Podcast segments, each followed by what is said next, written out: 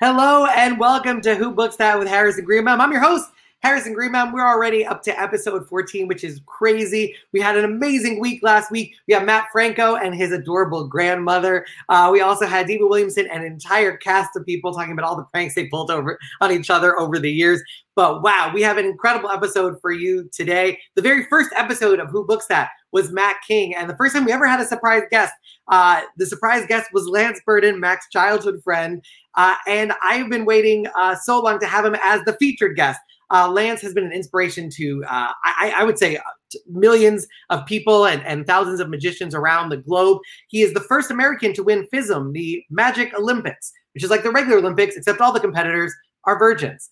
Uh, he had one of the longest contracts uh, at the time was the longest contract in Vegas. He's at the Monte Carlo. He performed uh, for millions of people. Um, I have the exact stat right in front of me. There we go. 15,000 shows in Las Vegas for over 5 million people.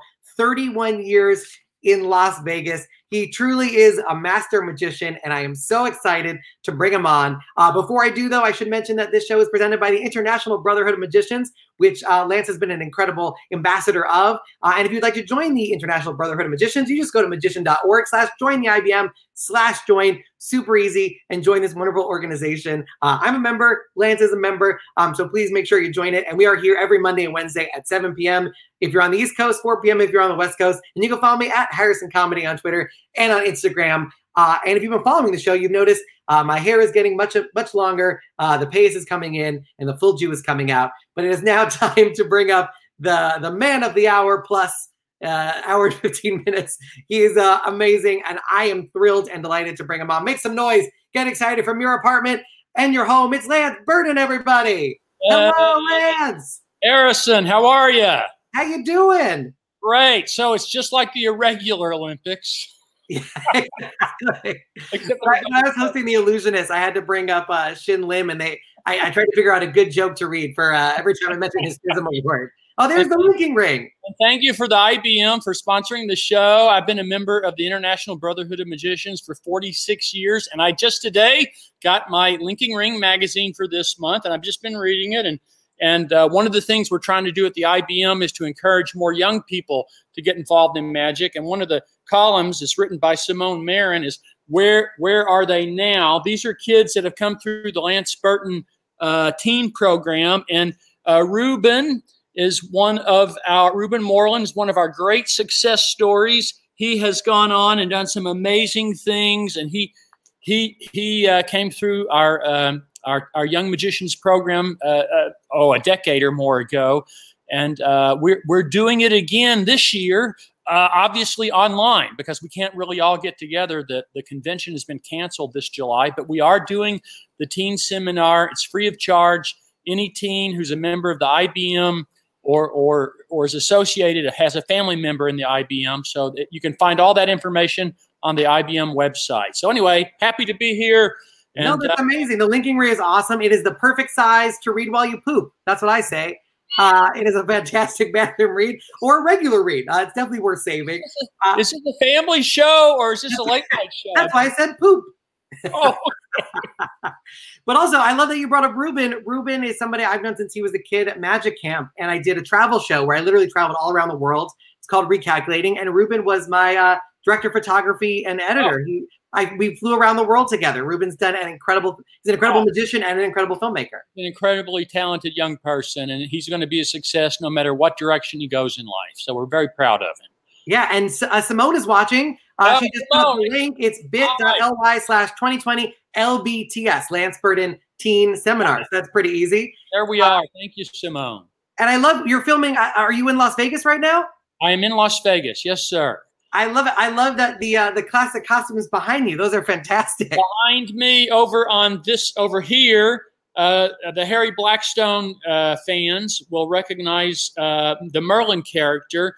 Uh, that there was a trick that uh, Harry Senior and Harry Junior closed their show with. It was called "The Old Man in the Whiskers," and it was a transposition. And the first time I saw that trick was in 1977. Mac King and I were sitting at Abbott's a magic convention, and it was an afternoon show. And it was the first time I'd seen Harry Jr. live. And he did this illusion and just just stunned us. The entire audience got up and left, and Mac and I sat there in the bleachers literally for 15 minutes, neither one saying a word. And finally, Mac looked at me and said, "How do you do that?" And I said, "I don't know."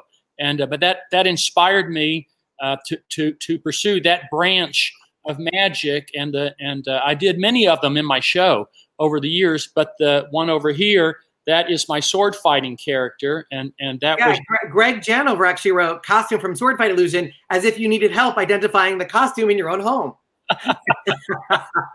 and by the way, I, I, I did a little talk with the collectors group last night, and I'll tell the, I'll tell you guys the same thing I told them. These I did not pull these out for this thing. These live here in my living room. and how did you obtain the Blackstone one? Uh, I actually, I'm not a real collector. I'm not a collector like some of these people are, uh, but that is the one piece that I did actually buy. Every everything else I've got, I sort of got by accident, or people give gave to me, or just fell in my lap. But I actually did. Uh, uh my good buddy Bill Smith uh, actually wore that Merlin costume when he traveled with the Blackstone show. He was part of that trick. And a few years ago, he called me up and said, "Hey, they're they're having an auction with all of the not all, but a lot of the Blackstone illusions and and things. And there's two of those Merlin costumes. And do you want one of them?" And I said, "Yes, I do." Amazing. Bill bought one, and and and Bill got the one he wore, and I I got the one that uh, Harry Jr. wore. I, I, was doing some research into your bio, and there was a time you were performing. Uh, I mean, I think it was what eight shows a week, or is it more than that? Oh, uh, well, when back at Tombstone Junction, we did uh, 21 shows a week. My oh my, my gosh, professional job was three shows a day, seven days a week. And uh, then when I came to Vegas, it was two shows a day, seven days a week, 14 shows a week. And then we got a day off uh, in the mid 80s. And uh, so it was 12. And then, yeah, so uh, we, we I slowly got less and less shows as time went on. No, that's amazing. Well, the reason I asked was there was a there was a period where you had to go off stage because you broke your you broke your foot while you were on stage. Yes. You finished the show. And yeah. so I guess the question is obviously you didn't want to stop performing, but you physically were unable to. Yes. And that's the closest I think any of us have come to sort of the kind of break that we've had during quarantine. Were there any lessons from those two months that might apply to uh, this crazy time? Well, you know, it was, uh, it was, yeah, it was the first time in my adult life I'd been uh, had that time off, not not having to do a show, and I and basically I couldn't get out of bed because I had surgery. They put a plate and six screws in my in my foot because uh, the bone I I broke the a, a very the very small bone in the right foot. It's the bone that connects the the little toe to the foot. It's called the fifth metatarsal, and it was broken, but it wasn't a clean break. It was it was all crunched up. So uh, I had to have surgery to fix it. So uh, you know, but I did I did remember thinking, you know, this would be pretty nice if I could walk. Yeah. yeah, that's a, you know what? That's a good way to look at quarantine. It's like breaking your leg without breaking your leg. It's perfect. Like being retired, except you can't go go anywhere. Yeah, that's weird. You retired, and then the whole world was like, you know what? We think every magician should retire. if Lance can't perform, nobody can perform. I got out just in time. By uh, the way, you mentioned Ruben Moreland earlier. Yes. Um, if you want to say hello, Ruben's in the house. Hey, hey. Ruben. How you doing, man? How did you know I was going to show that magazine? A little, Actually, a little yeah, birdie. We didn't know you were going to show him, but as you mentioned, Ruben, I texted him, got him into the room. He logged on, and all this happened. Uh, this is this was my magic trick. hey, that's amazing. Um, and uh, yeah, I just literally got my linking ring like an hour before, and I was looking through just just a couple of minutes before we went on the air, and I'm going, oh, look. what are the odds? where, where are you at, pal? What are you doing? I am up in Connecticut right now, cooped up in a log cabin, working remotely. It's funny, you know, talking with Simone brought back so many memories from when I was a child going to World Magic Seminar. It was a, it was definitely a, a very lucky time for me. Absolutely. Well, well uh, you, you, know, you were one of our, you were one of our best students. You, Bill Cook, uh, Jessica Jane, you know, uh, uh, uh, uh some of these, uh, some of the, the kids that came through, you know, I still in contact with and, and, and, and still think of. So it's, it's good to see you. And yeah, and are you working on new magic during quarantine? a little bit, A little bit. I uh, I work full time as a video editor right now, so a little combination of both. But yeah, I have a couple of ideas in the works for the future with magic. Very I've been good. missing it. That's that's what I yeah me too. I've I've, I've I'm only doing last year I did ten shows. I've got the Lance Burton and Friends show we've been going out with. So uh, and I and I'm really having a great time going out. We were in, in Blackpool uh, in February. So so we had one show postponed. It was in March and before the lockdown happened. So I've been at home, but I've been I've actually been working on new magic. I've actually got two uh, card tricks I'm working, and I don't do a many card tricks, but I'm working on two new ones for me new. Literally, I could not have heard better news this entire week during all this time. might have been the That best news Lance Burton that is I've heard thus far. yeah so so i'm i'm working on i'm working on learning new magic i'm still you know that's the great thing about magic you can be a young magician or you can be an old magician like me you can still learn and you can still you, you know enjoy the process yeah. And Lance, what inspired you to start the uh, the, the teen seminar program? Because that was a pretty amazing thing that you did. That started with joe stevens. Joe ran uh, founded the the desert seminar which is annual convention in las vegas. And back in the 80s one one day he came to me and said uh, lance we've we've never really had a lot of young people attend the seminar but we are starting to get them to show up. And the problem is we don't have any events for the young magicians. So would you host a lunch and invite some of your professional friends to come over and and and you just sit at lunch with the, at a table with the kids and eat lunch and we'll order pizza or whatever and, and just just chat with them and hang out with them. I said, yeah, that'd be fine. So I got over the years, you know, we had Johnny Thompson and, and Mac King and Fielding West and Channing Pollock and uh, Jay Marshall and Lee Grabel and and just just all kinds of wonderful magicians, past and present, that just came and hang out with the kids at lunch. And then a few years uh, that had been going on a few years, and uh, and then the next idea was that we make it a whole uh, a weekend, a separate seminar. And they came to me to propose that, and I said, "Well, listen, that's a, that's very ambitious your your idea, but I think it's a good idea. If you can get Jeff McBride and Eugene Burger." To run the program and, and actually run the classes, then I will lend my name and I'll do whatever you need me to do. But, uh, you know, at the time I was doing two shows a night, full evening shows. So I, I didn't have the, the, the know how or the, the time to put the whole thing together. But I know that Jeff and Eugene were really good at running a classroom because I'd been to a couple of their mystery school and master classes. And so that's what happened. And, and, and Jeff McBride is and, and now Larry Hass uh, is the dean of the mystery school. So they're they're really the ones that do the heavy lifting. And and and Simone Marin and uh, Bill and Becky Wells in the past, of course, they were instrumental in the program. So it, it was a lot of people contributing to it. I always say I'm like Ronald McDonald. I don't make your hamburger, but I'm the guy standing there saying, "Yeah, come on in. I have great hamburgers." And Oh, I I- look like Ronald McDonald. Yeah. I thought it was going in a totally different direction because when you said Ronald McDonald, I thought of like the cancer hospitals, and you're like, "Are you saying that this is everybody's te- every teenager's last whip?" No, no, I'm the I'm just the figurehead. I mean, I, I owe a lot to the seminar. The, uh, the that whole experience was what I wrote about in my college essay. So to be honest, there are two things that I, I credit my entire career towards. It was the teen weekend and Tannen's Magic Camp. And even though I'm not a full time magician anymore, they are so integral into my journey to get to what I'm doing right now and what I hope to be doing in the future that I'm just completely grateful. And what was it like the first time? So you go into the seminar room. Lance Burton is there. He's a magic god. What what is that like meeting Lance for the first time as a as a teen?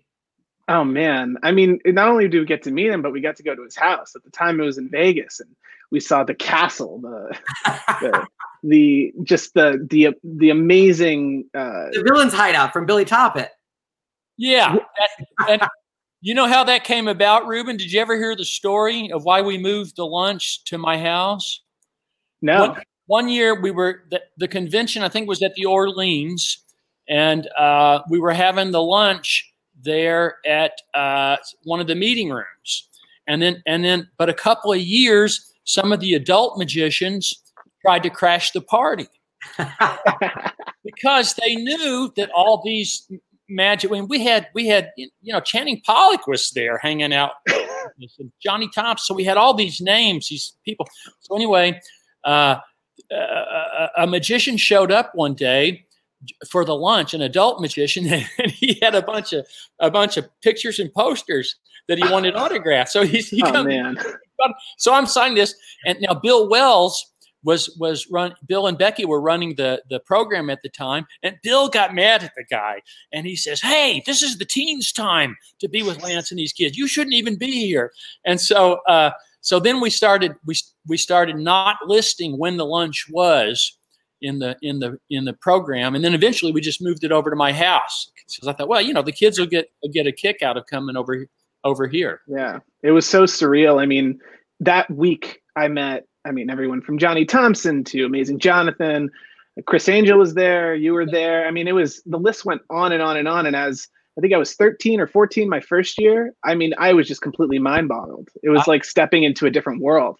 Those were. Uh, I, I was just looking at a photo the the other day. It was there was one year Criss was he Criss Angel was here. Uh, uh, uh Siegfried showed up that year. Johnny yep. Thompson, and it was just it was just you know it was really it was really a, uh, an exciting. Uh, I mean, I was excited. I like that you have yeah. to move to your house though, because magi- if the magicians love two things, it's Lance Burton and free food. So that was the ultimate event. That's amazing, Ruben. Thank you so much for joining. Yeah, I love that you're doing the set of Golden. Girl. I appreciate that. I love you, brother. Take care. Hope, hope, to see you in person soon. Take care, yeah, man. I'll see you very soon. Take care, guys. Keep up the good work. Ruben Moreland, everybody. That was amazing. What a surprise. I, you just did that on the fly? I did. I did. I, I, it's like the Matrix for me. I'm beautiful minding this whole thing. I don't know. I don't know how you can t- text someone and, and talk with me. Oh my! God. I goodness. have four hands. I have a hand coming out of my chest. That's the only way this works. But speaking of teenagers, uh, you were a teenager once. You were. Uh, I have some pictures of uh, the early years of Lance Burton. Many years, uh, many many years ago. Oh yeah, here's uh. Here's oh, that, that, was. I'm in my. I'm probably in my 20s there. Yeah, okay, that's good. Yeah. At this point, you're already. You've already done the Tonight Show, or you're about to do the Tonight Show. Well, that's. I think that photo was taken here in Las Vegas.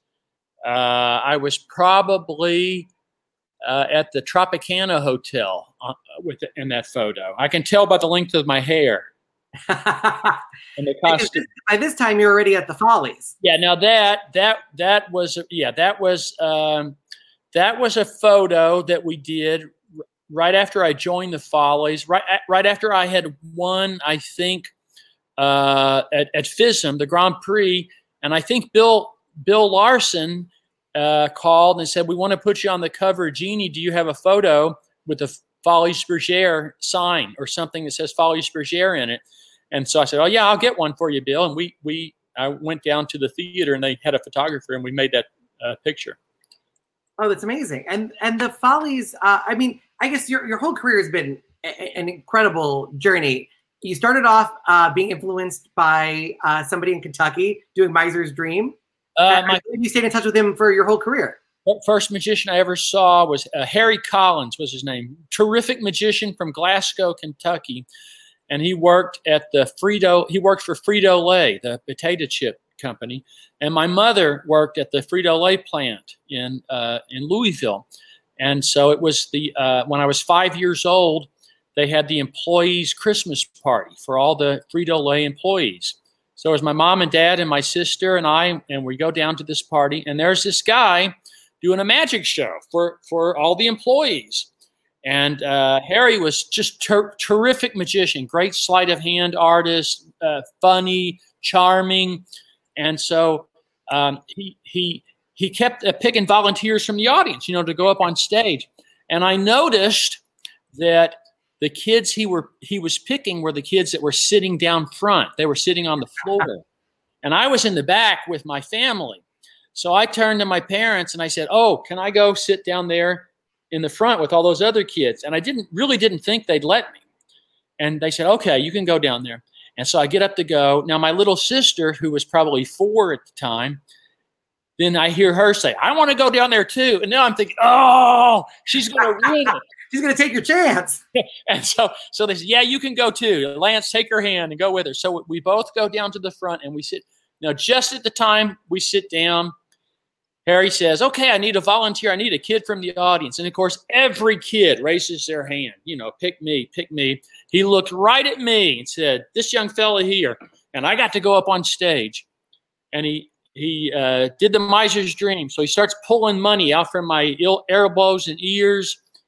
And that was it. That was my introduction to magic. And um, I, I didn't really, I didn't understand what I was seeing. I didn't understand what this was. And I, I thought the guy had real magic powers uh, because for the next like month, I would get up every morning, I go to the bathroom, I brush my teeth, and then I look in the mirror and I check very carefully and to see where where was that money that I had missed. and then finally someone took pity on me and said, you know, Lance, the guy doesn't really have magic powers. It's a, a skill that he learned.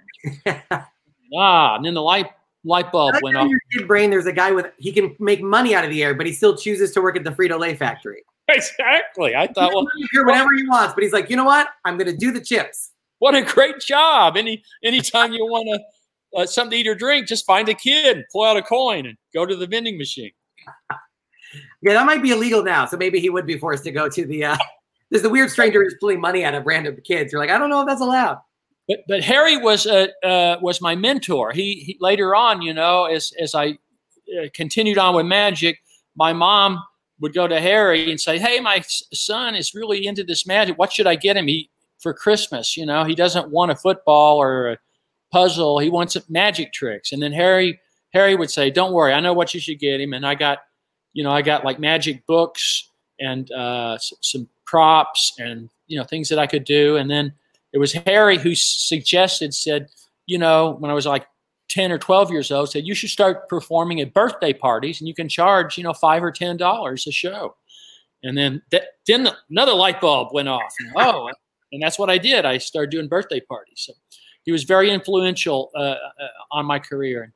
Uh, uh, Harry's uh, was a great, great guy. And if, if you ever go to, if you ever go to Louisville, Kentucky, go to uh, it's a really interesting tour they have. Uh, the Cave Hill Cemetery is a is a very old cemetery. Uh, Muhammad Ali is there. Uh, Colonel Sanders is there. Harry is there, and there's a beautiful life size statue of him. And uh, also uh, Thomas Tobin is there, the guy who invented the the cabinet with the the mirror with the 45 degrees is there, and, and the Sphinx table. He's buried there. And a couple years ago, we just we found him. Uh, my buddy Keith West and I were the first magicians to find his grave, and we put up a, a nice uh, uh, monument there for him. And it was was Jim Steinmeyer that tracked him down, that found him there. Wow. So it, it, it, it, it, it's interesting, and that was written up in the in the MUM a few years ago. Uh, That's amazing, and also I think uh, it, the, the, do you think that him helping you was something that sort of inspired you to help so many others? Like, oh yeah, yeah. Of course, I had I had I had great mentors and friends. Harry Collins was my first mentor, and then Johnny Thompson and uh, Channing Pollock. The, and, you know, Max Maven's been a good friend to me, and of course Mac King. And you know, you you just you that's that's the way it's done. That's the way it's supposed to be done. You pass it on in the next generation. So, you, you know, as uh, Eugene Burger always used to say when we were doing these teen seminars, uh, Eugene always used to say, This is the most important thing that we do, passing on to the next generation. And on that note, I, one of the things that was fascinating to read about was that you have the mantle of Lee Grabel. So there was the the Royal Mantle of Magic, which was passed down uh, from Harry Kellar to sure. uh, Thurston to Dante to Lee Grabel, and now to you. Sure. Uh, can you talk a little bit about what that meant to get it? And because I feel yeah. like there's not that many more mantles. It's, that kind of history and lineage doesn't exist that, as much anymore. You want to see it? It's in the it's in the dining room. Yes, I would love to see it. All right, hold on. I'll I'll unplug. We'll go on battery power. All right, this is amazing. Our, let's hope our internet holds up. Well, here I'll start. Here, I'll give you a quick tour. Help. We'll start down here. Great. I see a Billy Toppet poster. I see yeah. a tiger. Oh, here I'll give you. Here's. Let me start here with this since you mentioned the mantle, uh, I've got some some uh, posters up. So here's I got them all in a row. So they're I'll to get they're not. Mike Caveney might have words with you. without without the glue. These Oh, are not real ones. There's, there's Kellar, and then next to Kellar is Thurston, and then uh, Dante.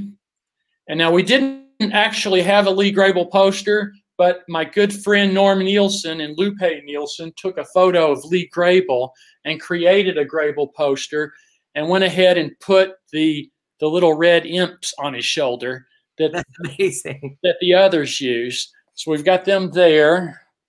And then let me go over here to the dining room. Let me see if I can turn some lights on. It might get a little light and shadowy.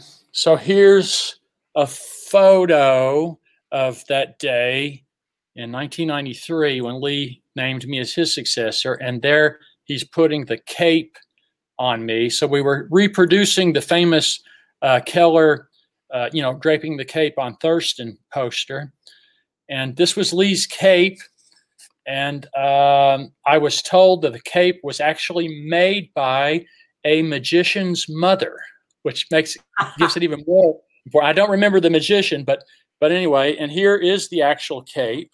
Amazing. So that was that was that was the moment uh, when he draped it. And here is this uh, calligraphy thing that my good friend and manager Peter Ravine had made, and I'll try and zoom in so you can so you can see it. But it's got the whole lineage listed there, and Italian Spartan. So so that's that's there's the there's the dining room. Oh, nice. That's all. That, you're expecting a lot of company for a quarantine. Yeah, I, I thought you were coming over for this interview. Uh, I think I think we can sit on both ends of the table. We'll be fine. here's Houdini in the living room. So back in uh, oh 20 years ago or so, the U.S. Postal Service issued a Houdini stamp, and they asked me to do the unveiling. So they had this big, huge uh, stamp, you know, stamp made, and we did it on stage. Let me go over here, and so we did it there at the Monte Carlo Hotel, and I did the upside down straitjacket escape with a stamp in the background after after we unveiled it, and uh, uh, we had there that day Tony Curtis. Wow. Uh, and Tony Curtis strapped me into the straitjacket when I did the straitjacket escape, and that was a thrill. You know, Tony had moved here. and I got to meet him. He came to the show. Super, super guy. The, one of the most charming people uh, you ever ever meet.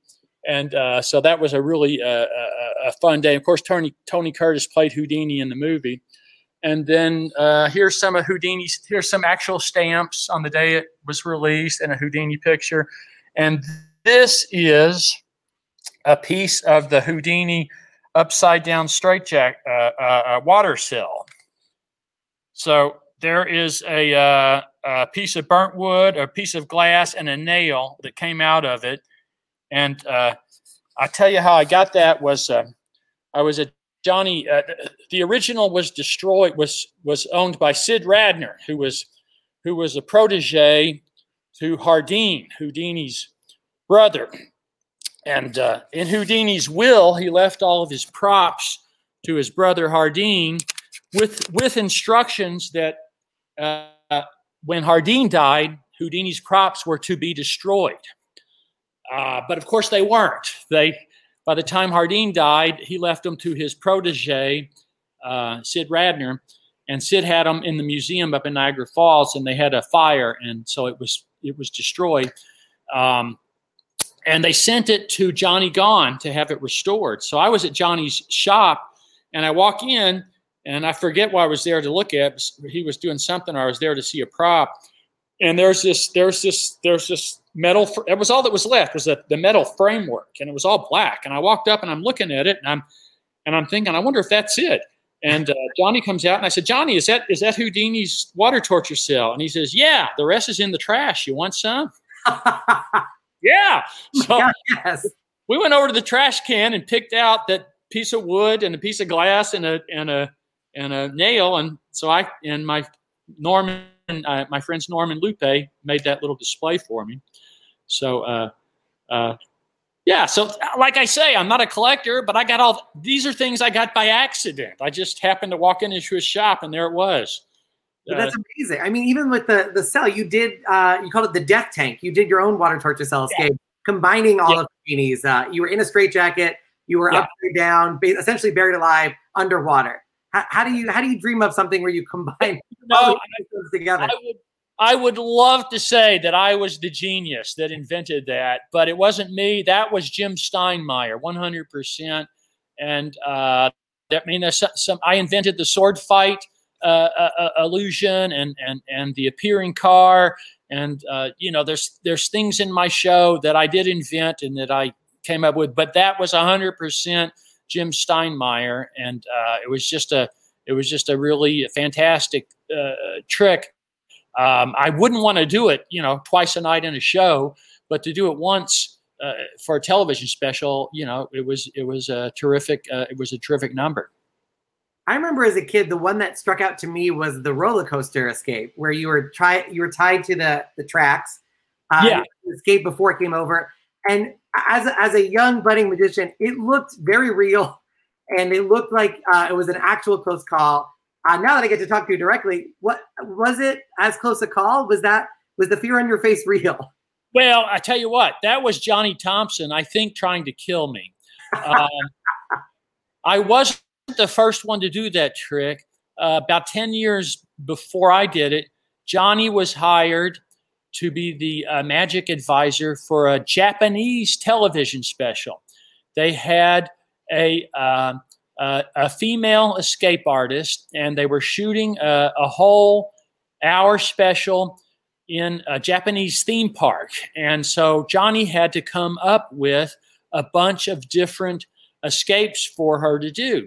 And uh, he went to the park and and and and you know found locations and came up with ideas. And one of the things was uh, to escape from the tracks of a roller coaster. So so he they shoot this thing, and then he then he comes back and he shows me the video, and I was like, oh wow, that that is really great. So then then when I start doing my TV specials, every year Johnny would say, you know, you ought to do my roller coaster escape. I go, no, Johnny, I don't think so.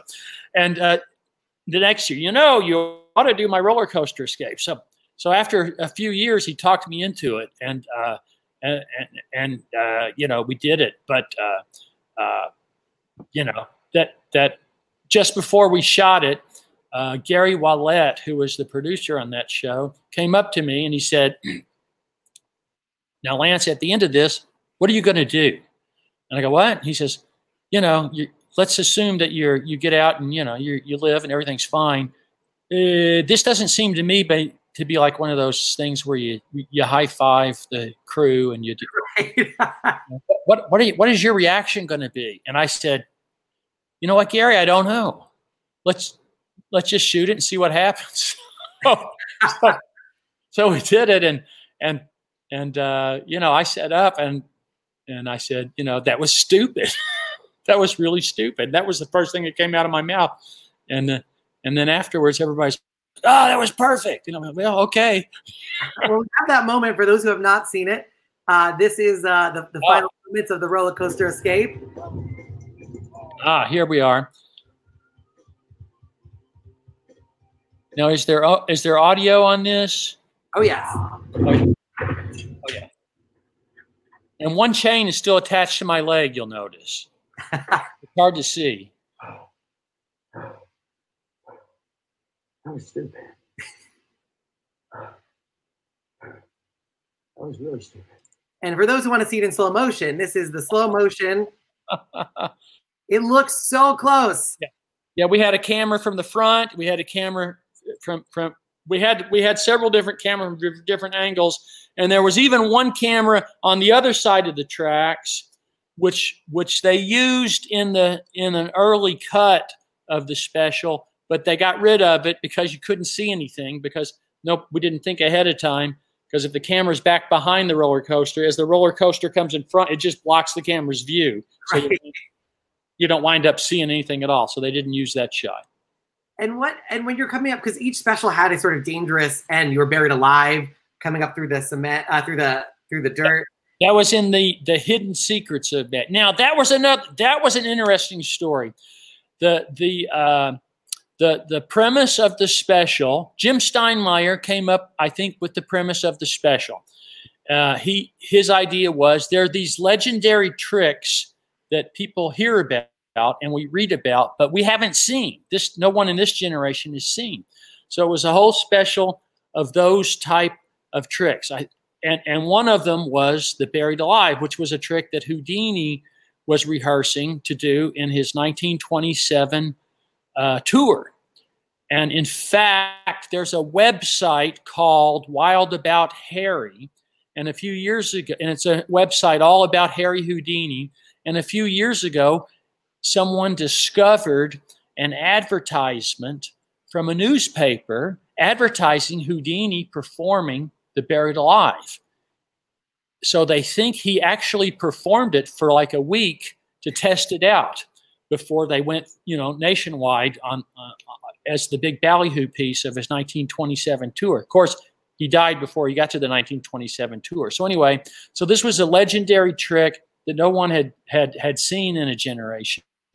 Although there there were other escape artists that did it. Ali Ali, uh, uh, uh Alan Allen in England did it uh, three times in the 1940s, and uh, my good friend uh, Banachek did it in the 1980s on a television special. Uh, so anyway, this this was anyway this was the concept of the special. So they had all these tricks. So again, Gary Ouellet called me up and said, "Lance, we're doing this special called." Uh, uh, uh the Hidden Secrets of Magic. Do you want to do the buried Houdini's Buried Alive? And I went, sure, Gary, be happy to. End of call. so, so as we were approaching, as we were approaching the day, uh, you know, we're trying to figure out a good method for it, and we were kicking around ideas. So, so we had a method that was mostly Gary Ouellet's method um, to do it, to do it, you know, and not get killed doing it, and which is what we what we wound up what we wound up doing. Now, it wasn't certain that we were going to use that method because we really didn't know if it was going to work. But I was I was adamant that I if we're that was this was the end of the special. This was the the big finale of the special, and we we promoted all for the whole hour. Lance Burton's going to be buried alive. Lance Burton's going to be buried alive. So I said, if you're gonna if you're gonna advertise this for an hour, then I got to do it. And and they said, yeah, but it's too dangerous. Why don't we do this? why don't why don't we have you the guy driving the bulldozer at the end and i said no no i'm not going to do that. If i am the guy driving, you know if i take off the thing ha ha ta-da i'm driving the bulldozer you know, that's not an escape. That's an illusion. That's a transposition. But you haven't told the audience lance is going to do a transposition. You've told them he's going to be buried alive and he's going to escape. So i have to dig my way out. And and and and they kept proposing other ideas. Well, what if we what if we run out with some cloth and throw it on top of the grave and it right and there you are. No. They didn't want to be responsible for murdering Lance Burton. They didn't want to be responsible for murdering Lance Burton. So so so even when we got there on the set, uh, we didn't know if it was going to work when, when we went to film it. So so uh, my my stage manager, Alan Bracken, uh, we had to have somebody to test it. So Alan says, Hey, uh, I called Mike Lee and I said, Would you, do you want to come over here and test this thing before we put Lance and I said, No. So I have, you have to explain who Mike Lee wound up working for me at, at the Monte Carlo. He was one of my stage hands, but I was still at the Hacienda at this time. So, but Mike Lee's father is Larry, was Larry Lee. Larry passed away a few years ago. Larry Lee was my boss at the Tropicana Hotel. So you were going to tell the boss's son. He was the producer of the Folies Bergère. So, so when I heard that they'd hired Mike Lee for the day and they were going to use him as a guinea pig, I said, Alan, Alan do not kill this kid. do not kill this kid. So, so, so we get out to the set and and we get out to the Valley of Fire and and and the first thing I do, I look around and I see these these rocks up in the distance. this rock formation, like a small mountain. So I, I think to myself, I wonder if I can climb up there. there was there was nothing for me to do. They're setting up cameras and setting up the. There's nothing for me to do. So I I'm I'm trying to. What am I going to do? How are we going to shoot? it? So I go and I find a path and I climb up on top of these rocks, and it's a and I can see the whole thing from down there. So then I climb back down. And about that time, the director shows up, and and uh, I say to him, "Hey, you see those rocks?" He says, "Yeah, I can climb up there." He says, "Really?" He says, "Yeah, get into costume." Be a camera. So I went, Really? Yeah. Let's go shoot some stuff before the sun goes down because it was a night shoot for the escape. So okay, so we climb up on the rocks, and now he has me jump around, you know, and look look off into the sunset and look and just take all this stuff. So anyway, uh, uh, we shoot the whole thing. I had to do it twice that night. I, I had to dig my way out twice. Oh my but, god! But, but but we got it, and and and we all felt real good about it. And then and then when they edited it together with the voiceover and and the the, the climbing, stepping from jumping from rock to rock and stuff, it was very dramatic. And and from the time I was buried, when they closed the coffin lid and started putting the dirt in, lowered me down, to the time I dug up, that was like four and a half, five minutes, six minutes maybe. And I was told on good authority that that was the longest single shot ever done on network television. That's amazing. Because we wanted it to be one single shot from the time they could see me in the coffin, see my face going into the grave, the dirt, same camera the whole time. Then me, me, me crawling out.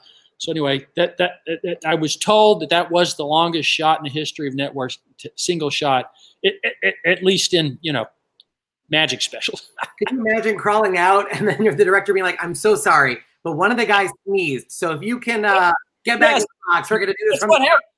The first time I came out too soon. Hair too soon. They go, "Can you do it again?" I'm like, oh, then, gotta wash the dirt off. I gotta go shower off and change costumes because you know I'm covered in dirt.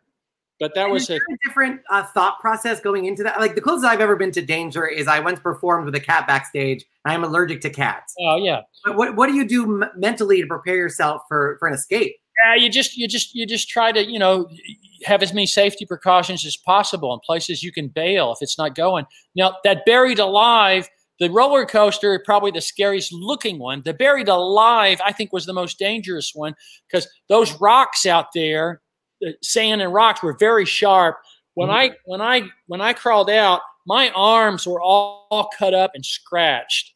In fact, the next night I went over to the Maxim Hotel. My friend Fielding West was performing in a show, and I went backstage in the dressing room before the show or after the show, and I took off my jacket and I had a short sleeve shirt on. And Fielding looked at my arms. He was like, "Holy cow! What happened to you?" And I said, "Oh, that was last night. We did a I did a buried alive escape. That's amazing. And I've been going through your whole uh, television. Uh, you had so many amazing appearances. One that stood out was you got to perform for the Queen in 1989. Oh yeah. What is that like? Because that, that's maybe the opposite side of it. A very different kind of danger. It was very exciting. The London Palladium. Uh, it's it's called the Royal Variety Performance.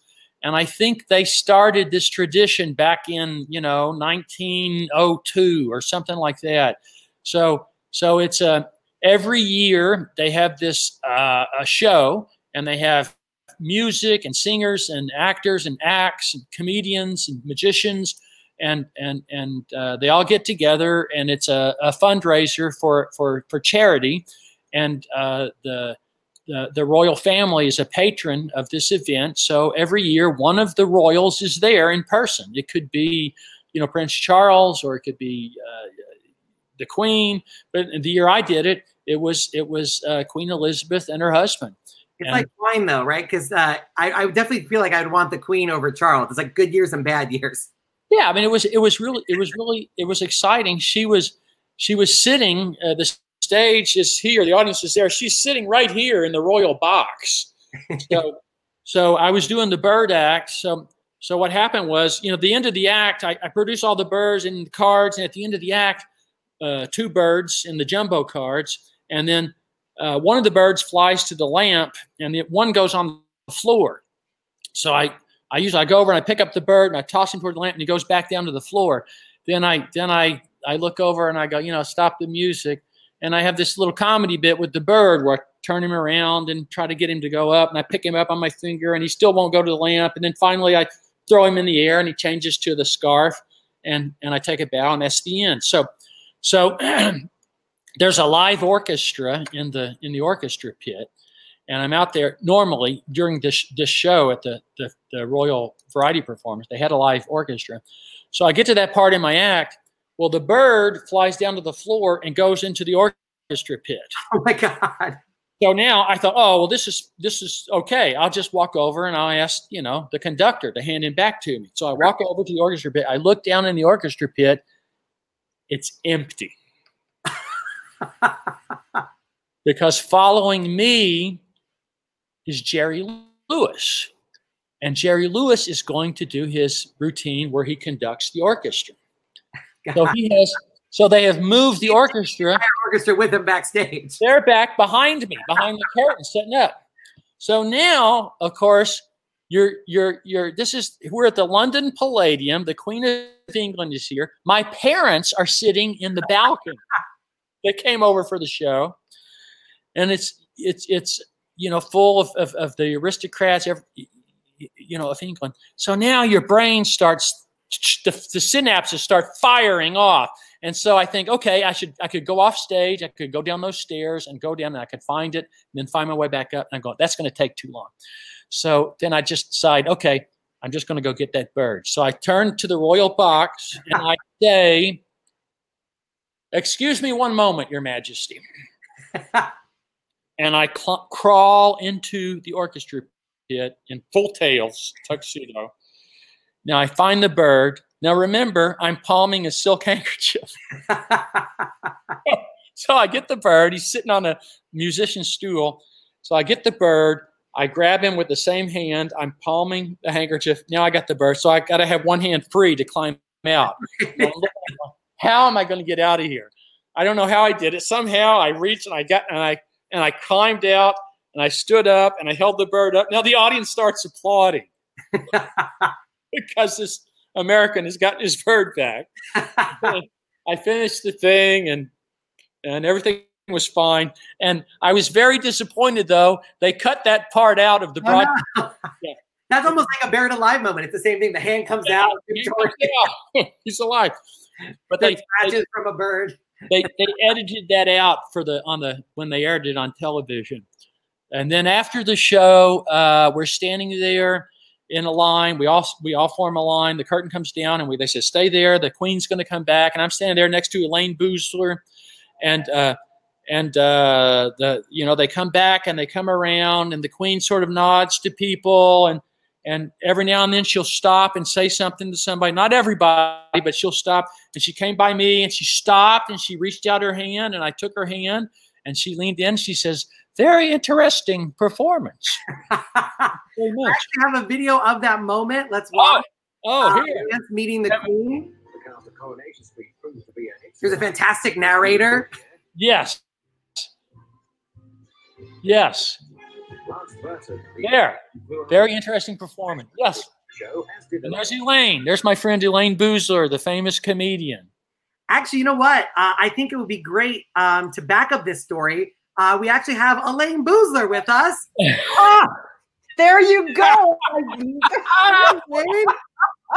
I am not in Saudi Arabia. I just want to say, after months of quarantine, I have a better mustache and beard than you do. Ah! And I have not had hair dye or straightening in months. And over my dead body will you see my my upper upper echelons today. But Oh, I mean, and only for you would I have even shown this much of myself oh, with the quarantine going on. I have to tell you, I think it was the first time I ever saw Lance perform at that performance. He stunned the crowd. It was silent elegant. It was the most beautiful thing I'd ever seen in my life. And I loved him from that day on. We became fast friends. I thought I remember the dove flying up to the queen's box, the railing, and coming back. Am I wrong? Somebody told me, I think it was Stan Allen that told me, says, you know what you should have done in rehearsal? You should have had your mom sitting up in the royal box with a bowl of bird seed. well, you know, I've had an unanswered question for 30 years and you just answered it. She only talks to a few people. She doesn't stop at every person on the line. And I always wondered what she said. And now I know because she stopped at me. And she looked at me and she said the same thing, except she said it with so much attitude because, you know, I had struggled up there. She just went, very interesting. and I had to do everything not to say Arte Johnson, 19. So, but um, you know, yeah. So that's what she says to people. Very interesting. But I think to you, she said it with love, and to me, she said it with, "Oh my God, kill yourself." But that was a, that was a very exciting. That was a no, it was fantastic. Yeah, it was so such a great memory, and the fact you sent me the link of her greeting us last year, I had never known it existed, oh, and you sent it to me. Yeah, and, they, they they aired it. They aired it on uh, uh, on TV on the I think the BBC. Oh yeah. Well, it was so nice to have that. It's such a nice thing. But isn't she? Weren't her eyes like see through blue, like this blue? And she was our. She just she was gorgeous. Her eyes were these oh. amazing twinkling blue. She was phenomenal. Yeah, there was it was a very exciting show. I'll tell you a quick Elayne Boosler story. You know, Elayne. and I, Elayne and I both love animals. Yes, we. That's another reason I wanted you guys together is you guys do yes. work uh, helping animals, rescuing animals. Elayne has has a foundation that that gives away money, raises money for for animals. You know, she concentrates oh, on the. Oh, thank you. So so about twenty years ago, I was doing a benefit show at the Monte Carlo, and it was for the uh, local uh, uh, the Animal Foundation here in Las right. Vegas. Mm-hmm. And, and uh, it was, uh, I called Elayne and I said, uh, I think on the show it was me and the Smothers Brothers. Right. Elayne.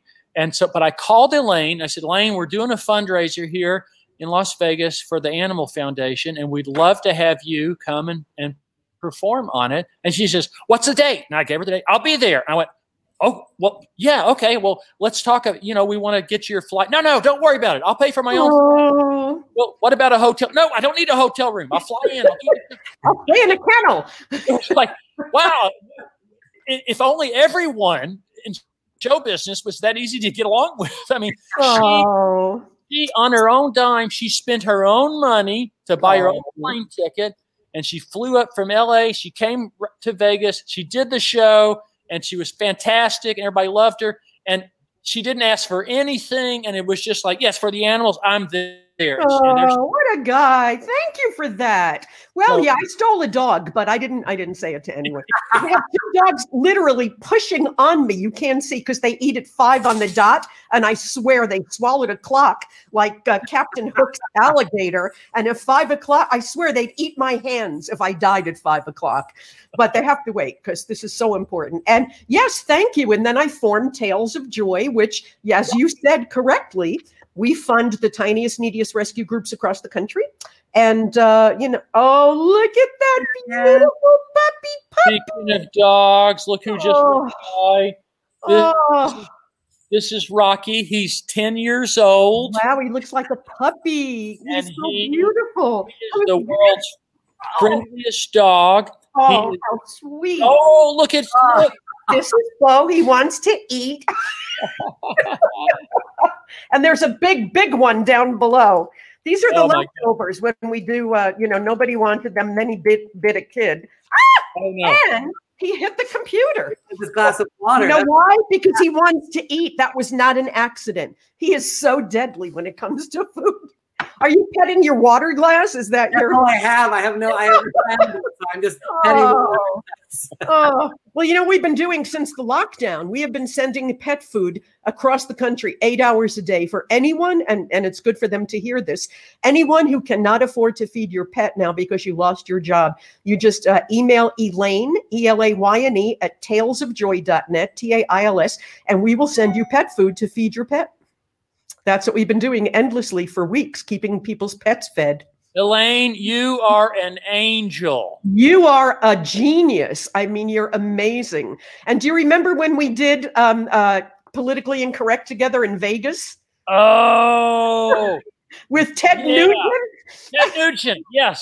Ted Yes. Nugent. That was one of the. We we lost Harrison. No, I, I, I felt I felt left out, so I found a dog. Uh, He's, he's, he just texted Ted Nugent. He's going to be on in 30 seconds. oh no! Well, the, uh, I like the dog, Much a personality, but he's very well behaved. and he's very well trained, and you don't have to walk him, so it's great. He's just very good.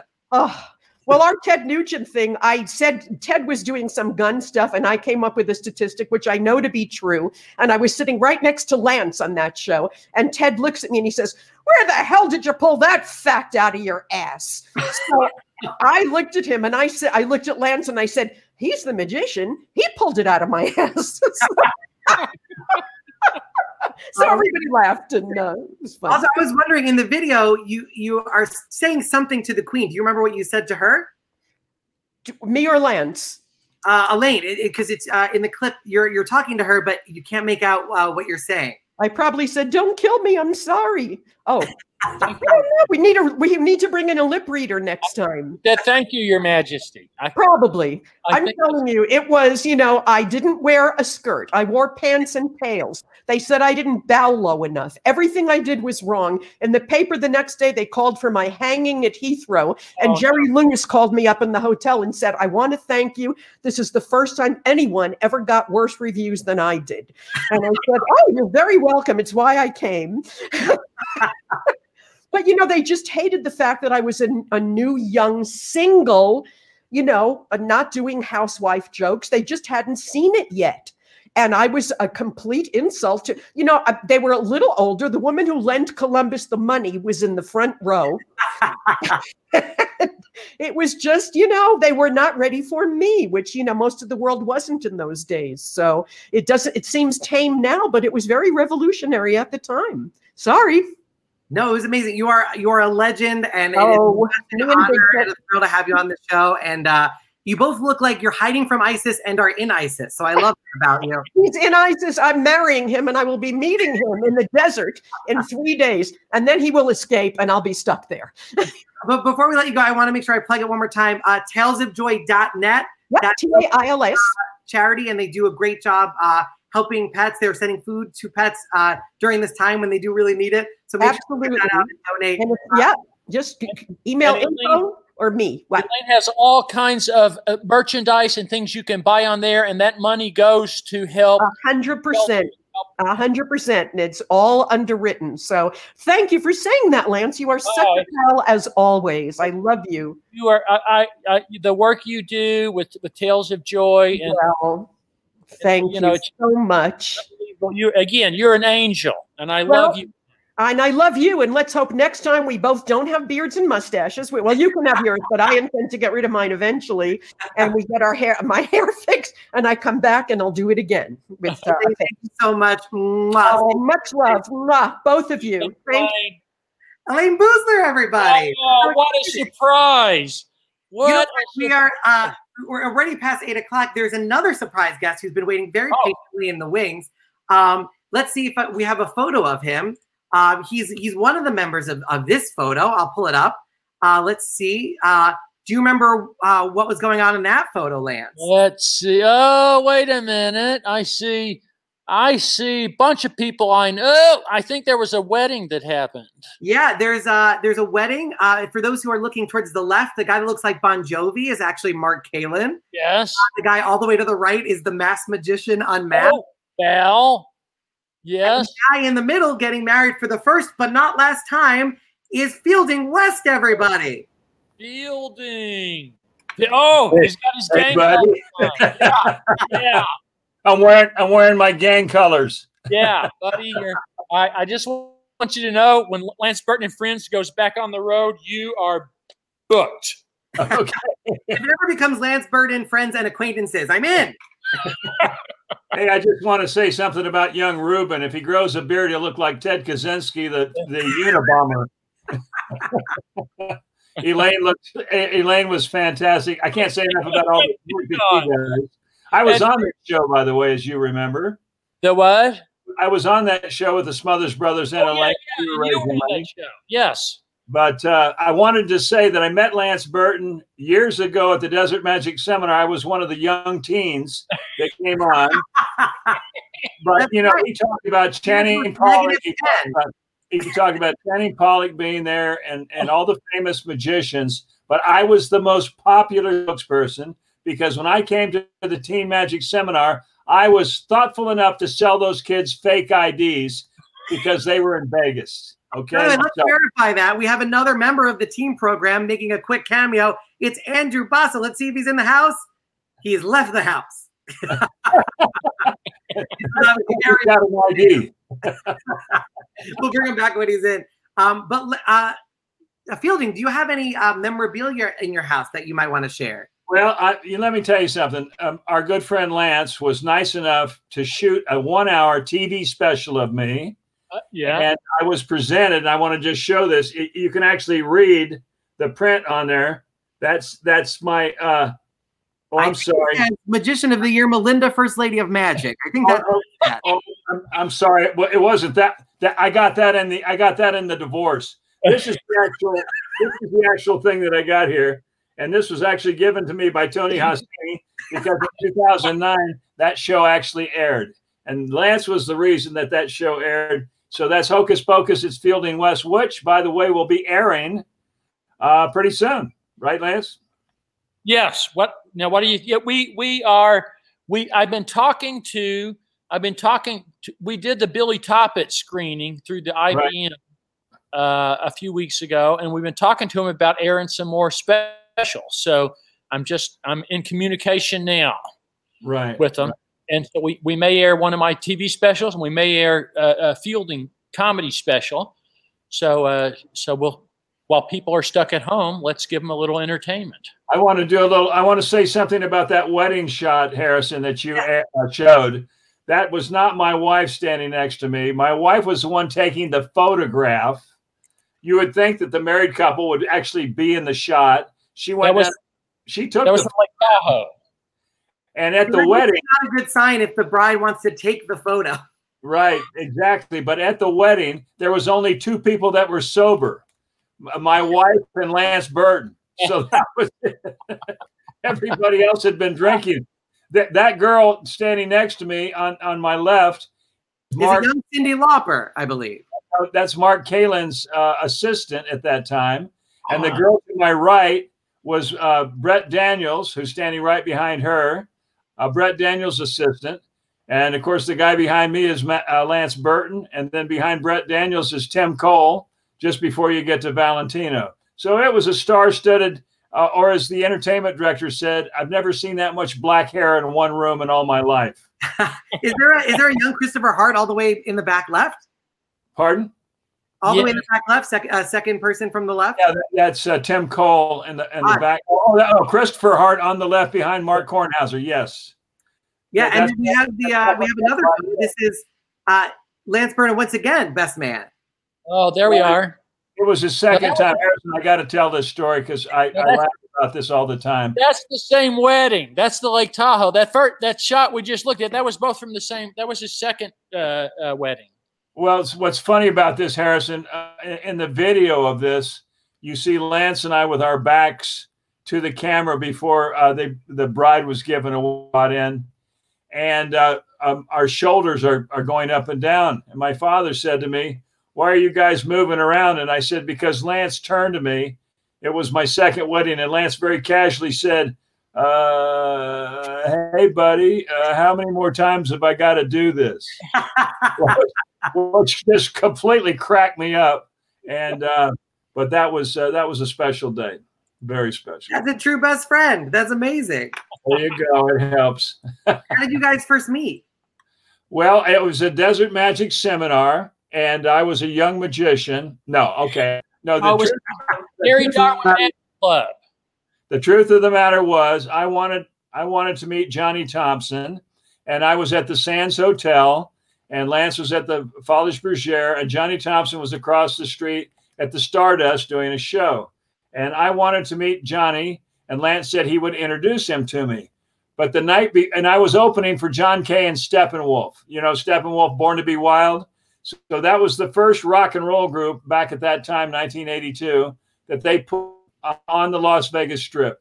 So here I am opening for them at the Sands. I got so nervous about uh, Lance introducing me to Johnny that I actually went across the street the night before, knocked on Johnny's dressing room door with my with my assistant, introduced myself to Johnny, and he decided that we're going to play a joke on Lance Burton. And the joke was I produced a bowling ball d- during my act, which is of course Johnny's thing. And I and then Johnny was going to pretend that he was in the audience with Lance getting pissed off, and then then after the show he was going to walk up and take a swing at me. And so that's, that we we had actually set Lance up for this joke, and that's how I met. I actually met Johnny the night before, but that Lance was very instrumental in making that come together. And I heard at some point you guys were roommates. Is that true? Well, it was during that time period, wasn't it, Lance? Yeah. yeah, yeah, it, it- it was. I I had a house over on Seville Street, and Fielding was in and out of town a lot. He was doing cruise ships, and he was he was down in Aruba, and so he would he would just uh, him and his his uh, first wife they would they would pop into town, and then uh, uh, they would just stay in my guest room. So that's Yeah. hanging That out. Yeah. on and off for about two and a half years up until about 83. And then uh, we wound up, gee, I don't know what happened after 80. Oh, that's where when Lance was, where Lance invented the sword fight trick that uh, he was so famous for, the transposition. Uh, my first wife decided she no longer wanted to be in my magic act. At that time, I was doing a sub trunk where I uh, would stand. Uh, she would come out in black fishnet hose, a G string, and a bustier on roller skates. I would put her in the sub trunk in the bag. That's my costume. Then I would stand on top of the trunk, raise the thing, and drop it. Now I'm in the fishnet hose, the G string, and the bustier, and I'd go, "That's not it." So now I'd pick it up, bang. Now she would be there in that outfit, and when she opened the box, I'd be dressed again, and that was pretty much a calling card for me. But she got tired of doing that. She wanted own act, and it was that day that she decided she didn't want to do it anymore. That instantaneously, somehow, some way, I had come up with the tiger trick uh, using the same tearaway outfit, and that's how I'd come up with, uh, you know, the shredded clothes underneath. So that And was I- it. It's all I- that Lance. I took the scissors. he he he had two he had two outfits. So he, we took his old outfit and he put it on, and I took the scissors and I started cutting it up. La- Lance, Lance, Lance sheared my pants and and sheared my. I had a three piece suit on, and I was all underdressed, and it just came out, you know. And the tearaway went on over over the top of it. It was the same suit, and I was able uh, with a what what do you call it? daylight seance uh, hand? Is that yeah? What, what- was that with the one hand? Yeah, yeah. I think your the original version you used a daylight seance. Yeah, so I would just reach over and I'd tear all my clothes off because I had the I had the fake hand up here, and uh, and then later on I just said, oh, I just put the sheet over my head and tear it off because I got tired of bringing that daylight seance around. But it all worked out, and those were very creative times. I, I'm 10 and a half years I was older. gonna say, It really sounded like you guys were riffing off each other and, and sort of each one inspiring the other to add and and, and Exactly. We were feeding off each other's energy back then, and he would Yeah. create something, I would create Fielding watched me build the sword fight illusion. He watched me build the first sword fight table in my. in in his living room. In his Right. living room. I had And- table. I put it together. I was. I built it there in my living room. He only watched me build it, and the whole time he's looking at me, going, "What are you doing?" And I got this idea, and I would try to explain it to him, but I wasn't explaining it very clearly. Yeah, he kept oh, he kept going. Well, this is going to be a black art table. Yeah. I said, fine, just buy a table. He Fielding, started with floor. we're not giving secrets away. Fielding is being very liberal with Lance's hat. Yes. Fielding, we're not we're not giving the magic secrets away. Oh, I thought this was going to the IBM. Yeah, but but anybody can watch this. That's right. It's on the internet, Fielding. Okay, sleep. also, the, the- I could see the mask of the the villain in that trick. Is it based on what Fielding looks like when he wakes up? Yes, yes. No, my you know that that uh that the uh the man the, the the face that was Johnny Thompson's idea. Uh when- Right. when, we were rehearsing the trick and Johnny looked at it and he said, and my friend Joe Condon was backstage. Joe was a great magician and a, a hypnotist and a, a gunsmith and an artist. He could do everything. And uh, uh, um, Johnny said, you know, that should have a face on it, some sort of a phantom looking thing. And uh, Joe, what do you think? And Joe looked, yeah, I can paint it. Joe took the mask home, brought it back the next day, and he had painted that on. I was like, wow, that looks great. You know, Lance, you know what you're leaving. You know what you're leaving out of this story, and what uh, Harrison will really enjoy is this, this trick did not st- start with the table. Oh, this no, no. this evolved from three giant cards. It evolved. The method evolved over the course of two years working on it. Yeah, Yes. it was it was a long and winding road to get, you know, twisty road to get to to to, to what you saw eventually in the show. But And you, you know, that's that's like every man. You invested quite a lot of money into this too. Yeah. Yeah. So the costumes and props and so Right. was- the first version wasn't really successful, but I had the costumes and everything. So I said, well, I got to work on. I got to come up with something another way to do this.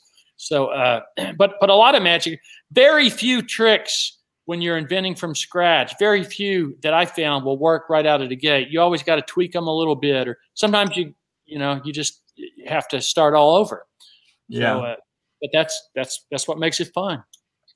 Yeah, I mean, I think that's what people they see the end product and it looks so easy, and they just assume it just was birthed immediately. And you know, performing fifteen thousand performances when you know when they see you at at a show that you've done, was it whatever it was, fourteen times a week, or at a certain point, Yeah. twenty one times a week? They're seeing the end result of that. Well, now, now when we're fielding goes with me, it's, me fielding, Michael Goudeau, Keith West, and the Illusioneers. So we go and we do these shows, these Lance Burton and Friends shows. And the best part now for me is after the show, we all go into the lobby, we sit at a table, we do meet and greets. So the people come by and we take hearing these um, can Fielding can back me up on this. People come in and and the, the guy will come in and he'll say, you know, when I was a kid, I saw your my mom took you to to see your show and I went up on stage to put my hand on the bird cage or you vanished me in the car and here's my mom with me and and here's my daughter and she went up on stage tonight. And it's like, oh my gosh, you hear these uh, uh, amazing stories. It's it's it's uh, fantastic to reconnect with people that saw me, you know, 20 years, 30 years ago. And with fielding, it's amazing because they're like, I remember during the Depression when you were 50 and you entertained us during such a hard time right after the war. Look- Look at the bag. Oh, there you go. That's the shirt Oh, last night at the Monte Carlo. Oh yeah, that's that was cl- that was the closing night T-shirt. Yeah, sep- September 4th of 2010. Yeah, be 10 years. That was four days after my 60th birthday. Wow, I know. You do the math. look good, look good, buddy. By the way, I Yeah. found a photo of Michael Goudeau, who you mentioned. He sent this one in. This was a night at the Folies where you guys evidently switched all of your costumes Yeah, to see if yeah, anybody would yeah. notice uh, during the bout. Did anybody notice? Well, now here's here's here's the story behind this.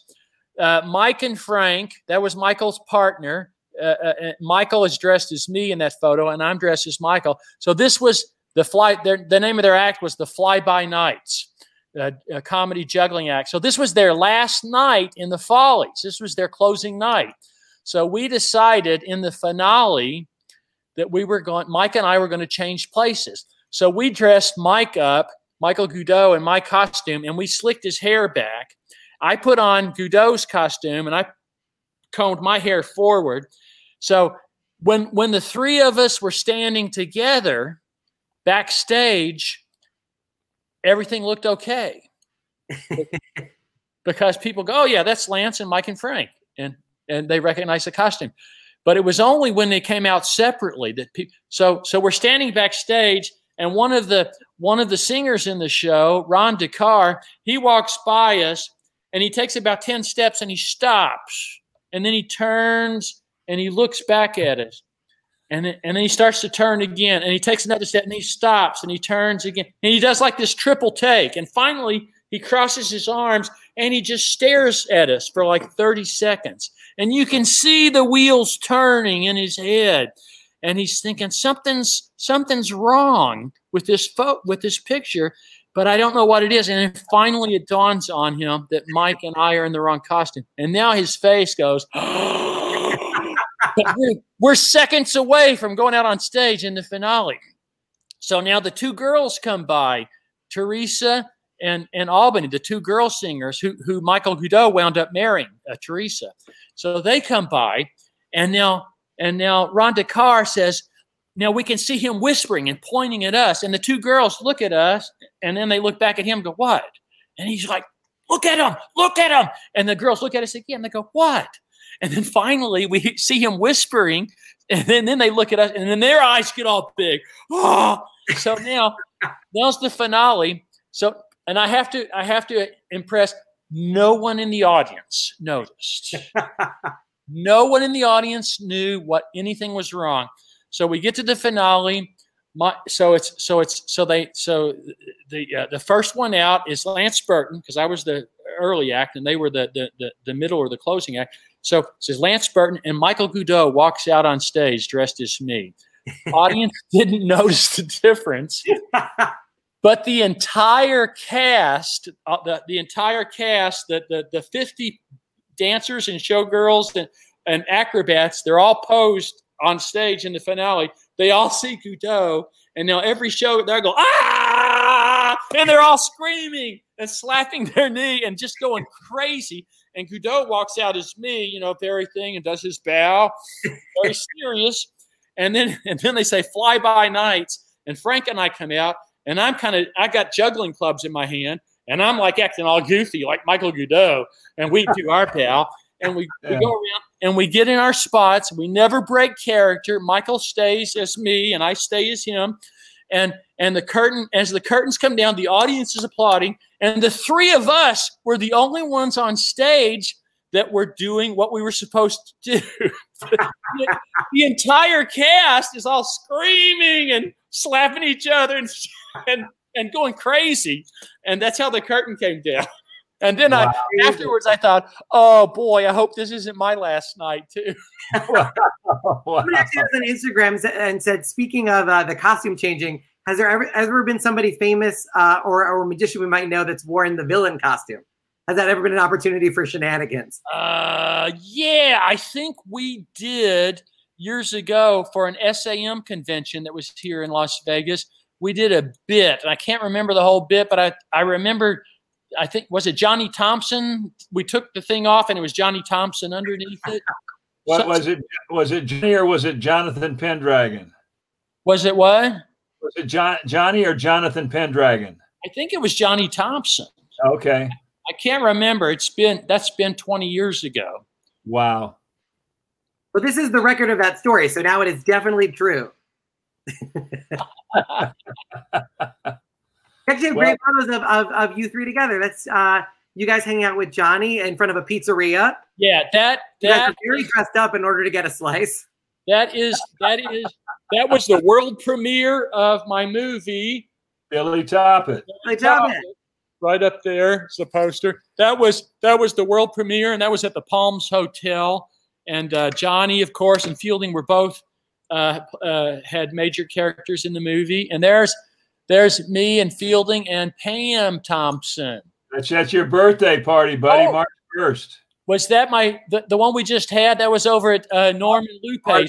At Norm's, yes, yeah. absolutely. Yeah. So so Lupe Lupe calls me and says, "Oh," uh, and gives me a date and says it was like my birthday's March 10th, and and it, this was like March, you know, 5th. March 1st. March 1st. Yeah.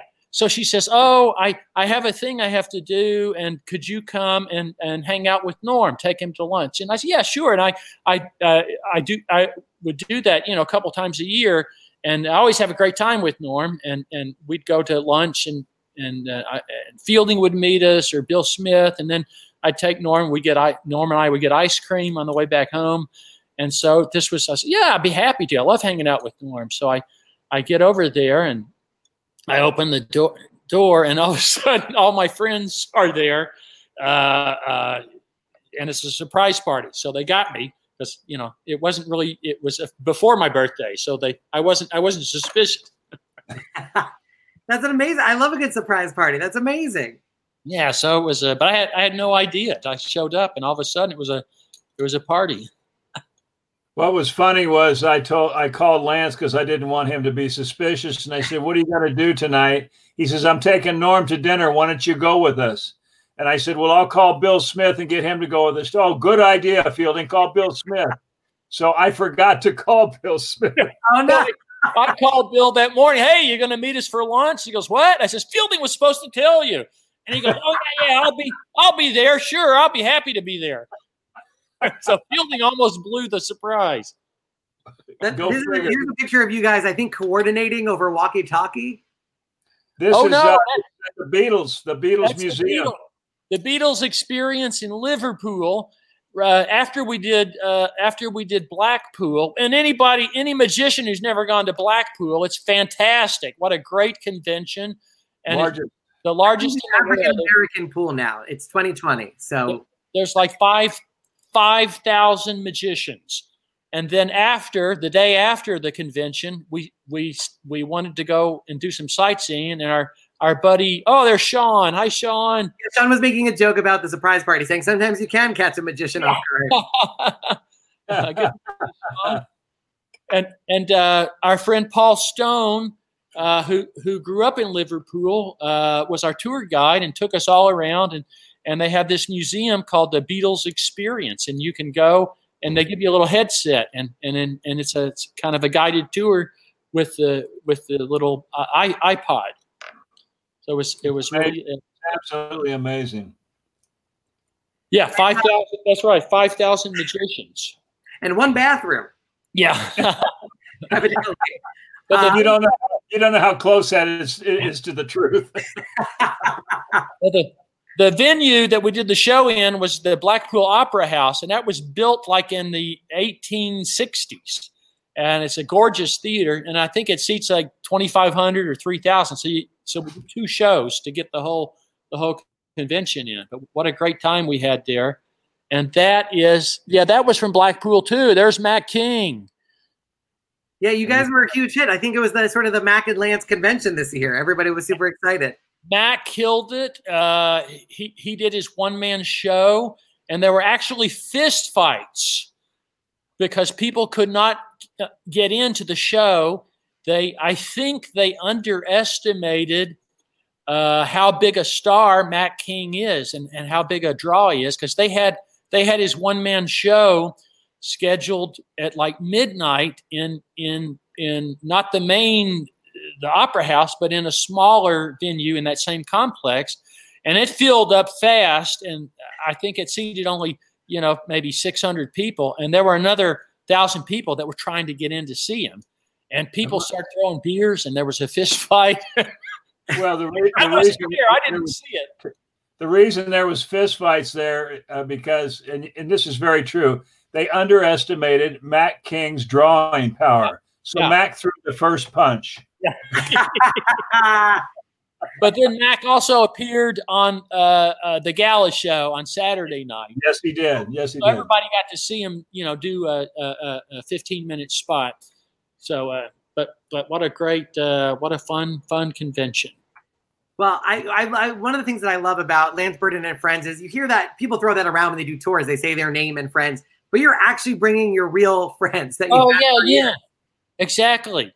Yeah, uh, my whole con- my whole concept for the show was, you know, most people, most guys, when they get together with their buddies, you go away for the weekend, they're going to go fishing or camping, and uh, you know, and, and drink a few beers, and and and that's that's what they do. But uh, when I get together with my friends, I don't drink first of all, and uh, but but my friends, when I get together with them, we do magic and and and tell jokes and entertain each other. And so I'm thinking, well, as long as we're going to do that, we might as well have an audience. It's more fun if you got an audience to do that. And you get paid for it.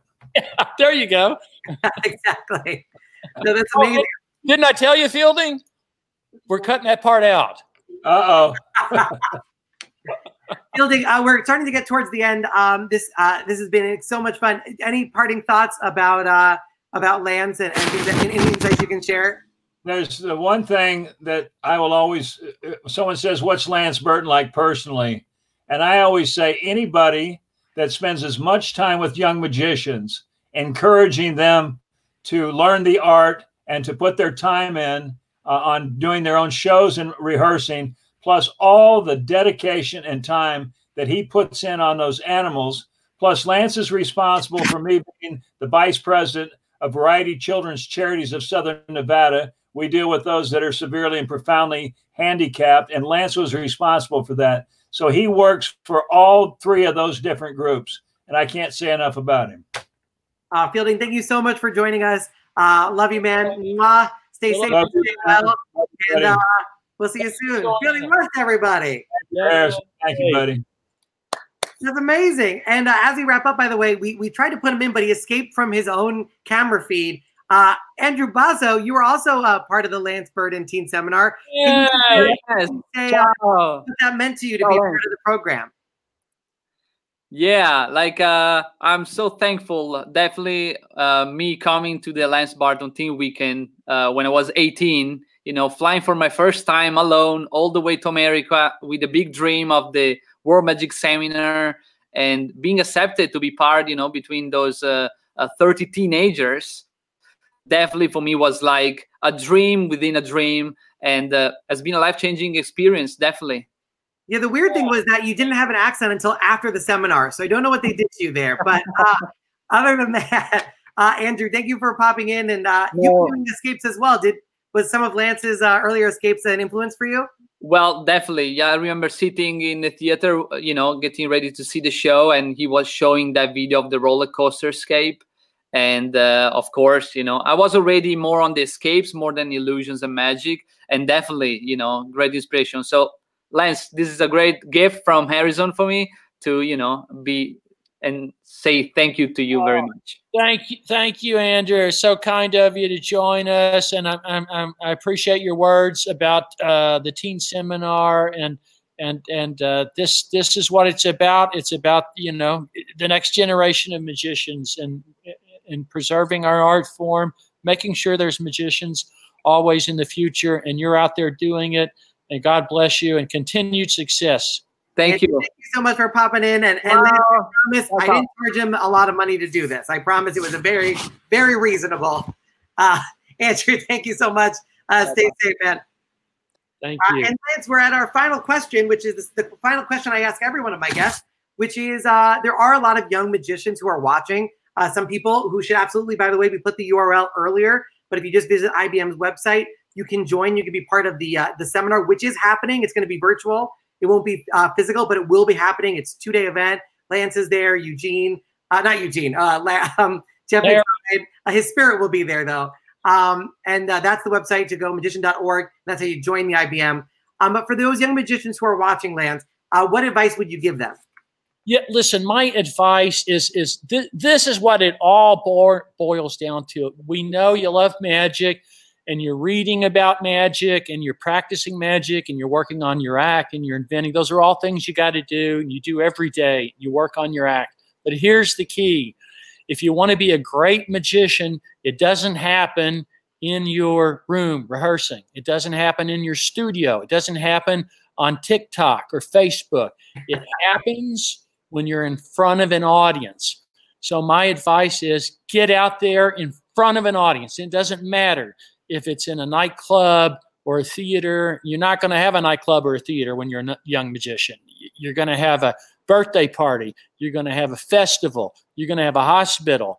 You're going to have a nursing home. You're going to have a daycare center. You, you go wherever people are that will sit and watch your act. When I was a teen, I worked cheap. I would do an act anywhere I, could get an audience, even if it was a free show. And and people people look at my career and they see the first time I was on uh, the Johnny Carson show in 1981. That's when people think my career started because that's the first time most people saw me was on Johnny Carson. But what they don't understand was leading up to that, I had there, there it is. I had 1,000 shows under my belt before I stepped out on that stage uh, at NBC that night. I had done a thousand shows at age 21. I had a thousand shows under my belt in front of strangers, not in front of my family and friends. And that's what you need to do. Go out, set yourself a goal. I'm going to do 10 shows this month. You know, I'm going to do 100 shows this year because what you want to do is shoot for a thousand shows because that's what it takes to have a professional act. You go out and you have a tool now I didn't have.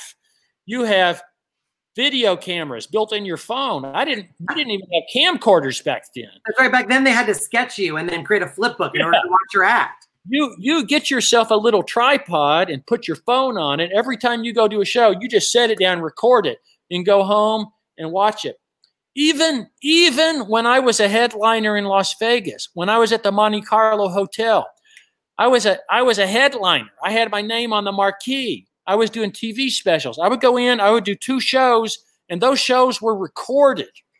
And it, it was a it was a it was a VHS tape, and then it went to a DVD later. But every night when I walked off stage, my stage manager Alan Bracken handed me that tape or that DVD, and I took it home. When I got home, I I got my dinner, and I put that in the machine, and I hit play, and I sat there and I ate my dinner, and I watched the show, and I had a notepad, and then when I noticed something, I went, "Oh, wait a minute." That curtain was a hair late. I wrote a note, and I every night I did that. And then when I went to work the next day, I I would go to Alan. I say, Alan, I got ten notes. This curtain was late. This one was too early. This person came in early. Okay, and then I got to go talk to this girl. When you come out, you know, use this hand. So this. So whatever it is, the things that I noticed the night before watching the tape, and that's what you do. But but it begins with thousand shows in front of an audience. Listen listen to the, what the audience is telling you, and that's that's the only secret there is. Just go out and perform. Yeah, no, that's fantastic advice. And even though it is a pandemic, there are ways to get uh, to perform for people, and uh, you can also start practicing and recording yourself and getting ready for when uh, things do return, and you can uh, perform for crowds. Use this time to prepare. I'm I'm preparing. I'm learning. I'm working on two new tricks right now. I am so excited. I that that is one of the most exciting things I've heard all of quarantine. Lance, thank you so so much for joining me. It has been an incredible honor and a thrill to have you on the show. Uh, Oh. thank you so so much. Thank you, Harrison, for inviting me. And you are a fantastic host, and you have this nailed. You've got the people coming in, and you're doing all this all by yourself. I'm I'm so impressed, and I apologize. We've gone long, and I'm I've gotten so long winded. No, So no, it's okay. People, I, I can see the viewership numbers, and people have been riveted from start to finish. People are, are, are so happy to share this time with you. Well, thank you. And, and if you want, yes. So I'm talking to uh, so I'm talking to the IBM. I, I was talking to Alex uh, uh, the, the other day, Alexander. So we're trying to find a date. So maybe we'll play some TV specials. So I'm still working on that, and let Alex know. Let us know if you want if you want that to happen. So we'll we're working on that. Absolutely, Lance. Thank you so so much. Uh, stay safe, stay well. I cannot wait to see those card tricks, Thanks, and I hope I'll talk to you again soon. Thanks guys. God bless. Lance Burton, everybody. What an unbelievable episode. Thank you guys so, so much for tuning in. Uh, this show is every Monday and Wednesday at 7 p.m. Uh, or 4 p.m. if you're on the West Coast. Um, some of the information that we went over in the show, uh, you can follow Lance, Lance Burton MM. That's Master Magician. He's on Twitter. And if you'd like to join the Lance Burton Teen Seminar, it's bit.ly slash 2020 LBTS. That's Lance Burton Teen Seminar. And if you'd like to join the IBM, you just go to magician.org slash join the IBM slash join. Our guest on Wednesday is Jeff McBride, who is also part of the Lance Burton Teen Seminar. I'll pop that link up one more time. And Elayne Boosler, one of our guests, has a fantastic charity helping animals. It's tailsofjoy.net. A huge, huge thanks to all the special guests that dropped by. We had uh, Ruben Moreland and Andrew Basso from the Lance Burton Teen Seminar program. We had Elayne Boosler, one of the most legendary comedians of all time, and Fielding West, who is a, a fantastic performer. Uh, so happy to have him on the show. And of course, uh, an absolute huge thank you to one of the uh, the greatest magicians of all time. I think I can say that. Lance Burton, who uh, was so generous with his time and, and incredible stories. We even got a tour, which is amazing. Um, so make sure you follow him, Lance Burton MM. That's his Twitter. Um, he also has his website, lanceburton.com. Uh, thank you guys so much for joining. We're here every Monday and Wednesday. My Twitter is at Harrison Comedy. This has been another really, really fun episode of Who Books That. So thank you guys so much. I see all the comments, people from literally all around the world on Instagram, Facebook, and YouTube. You guys uh, are, are amazing. So stay safe, stay well. My name is Harrison Greenbaum, and we will see you on Wednesday. Take care, everybody.